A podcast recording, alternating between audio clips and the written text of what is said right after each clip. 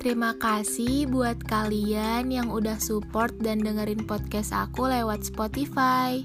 Senang rasanya bisa berbagi cerita dengan kalian.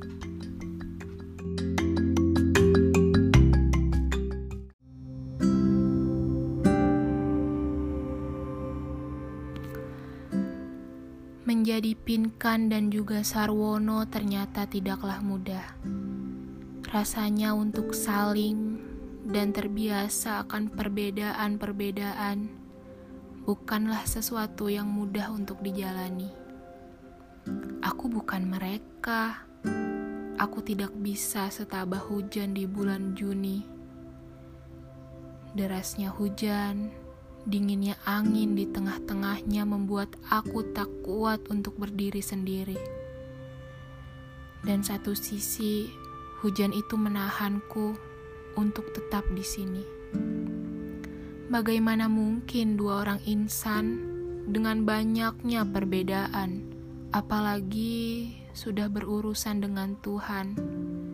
Tuhan yang mana nantinya?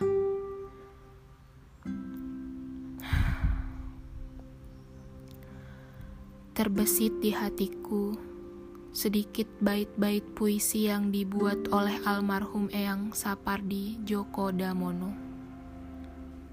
Kiranya seperti ini.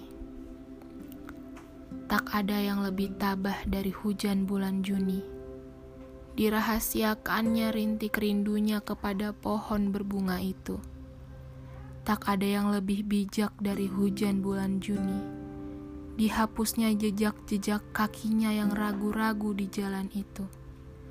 Tak ada yang lebih arif dari hujan bulan Juni. Dibiarkannya yang tak terucapkan, diserap akar pohon bunga itu.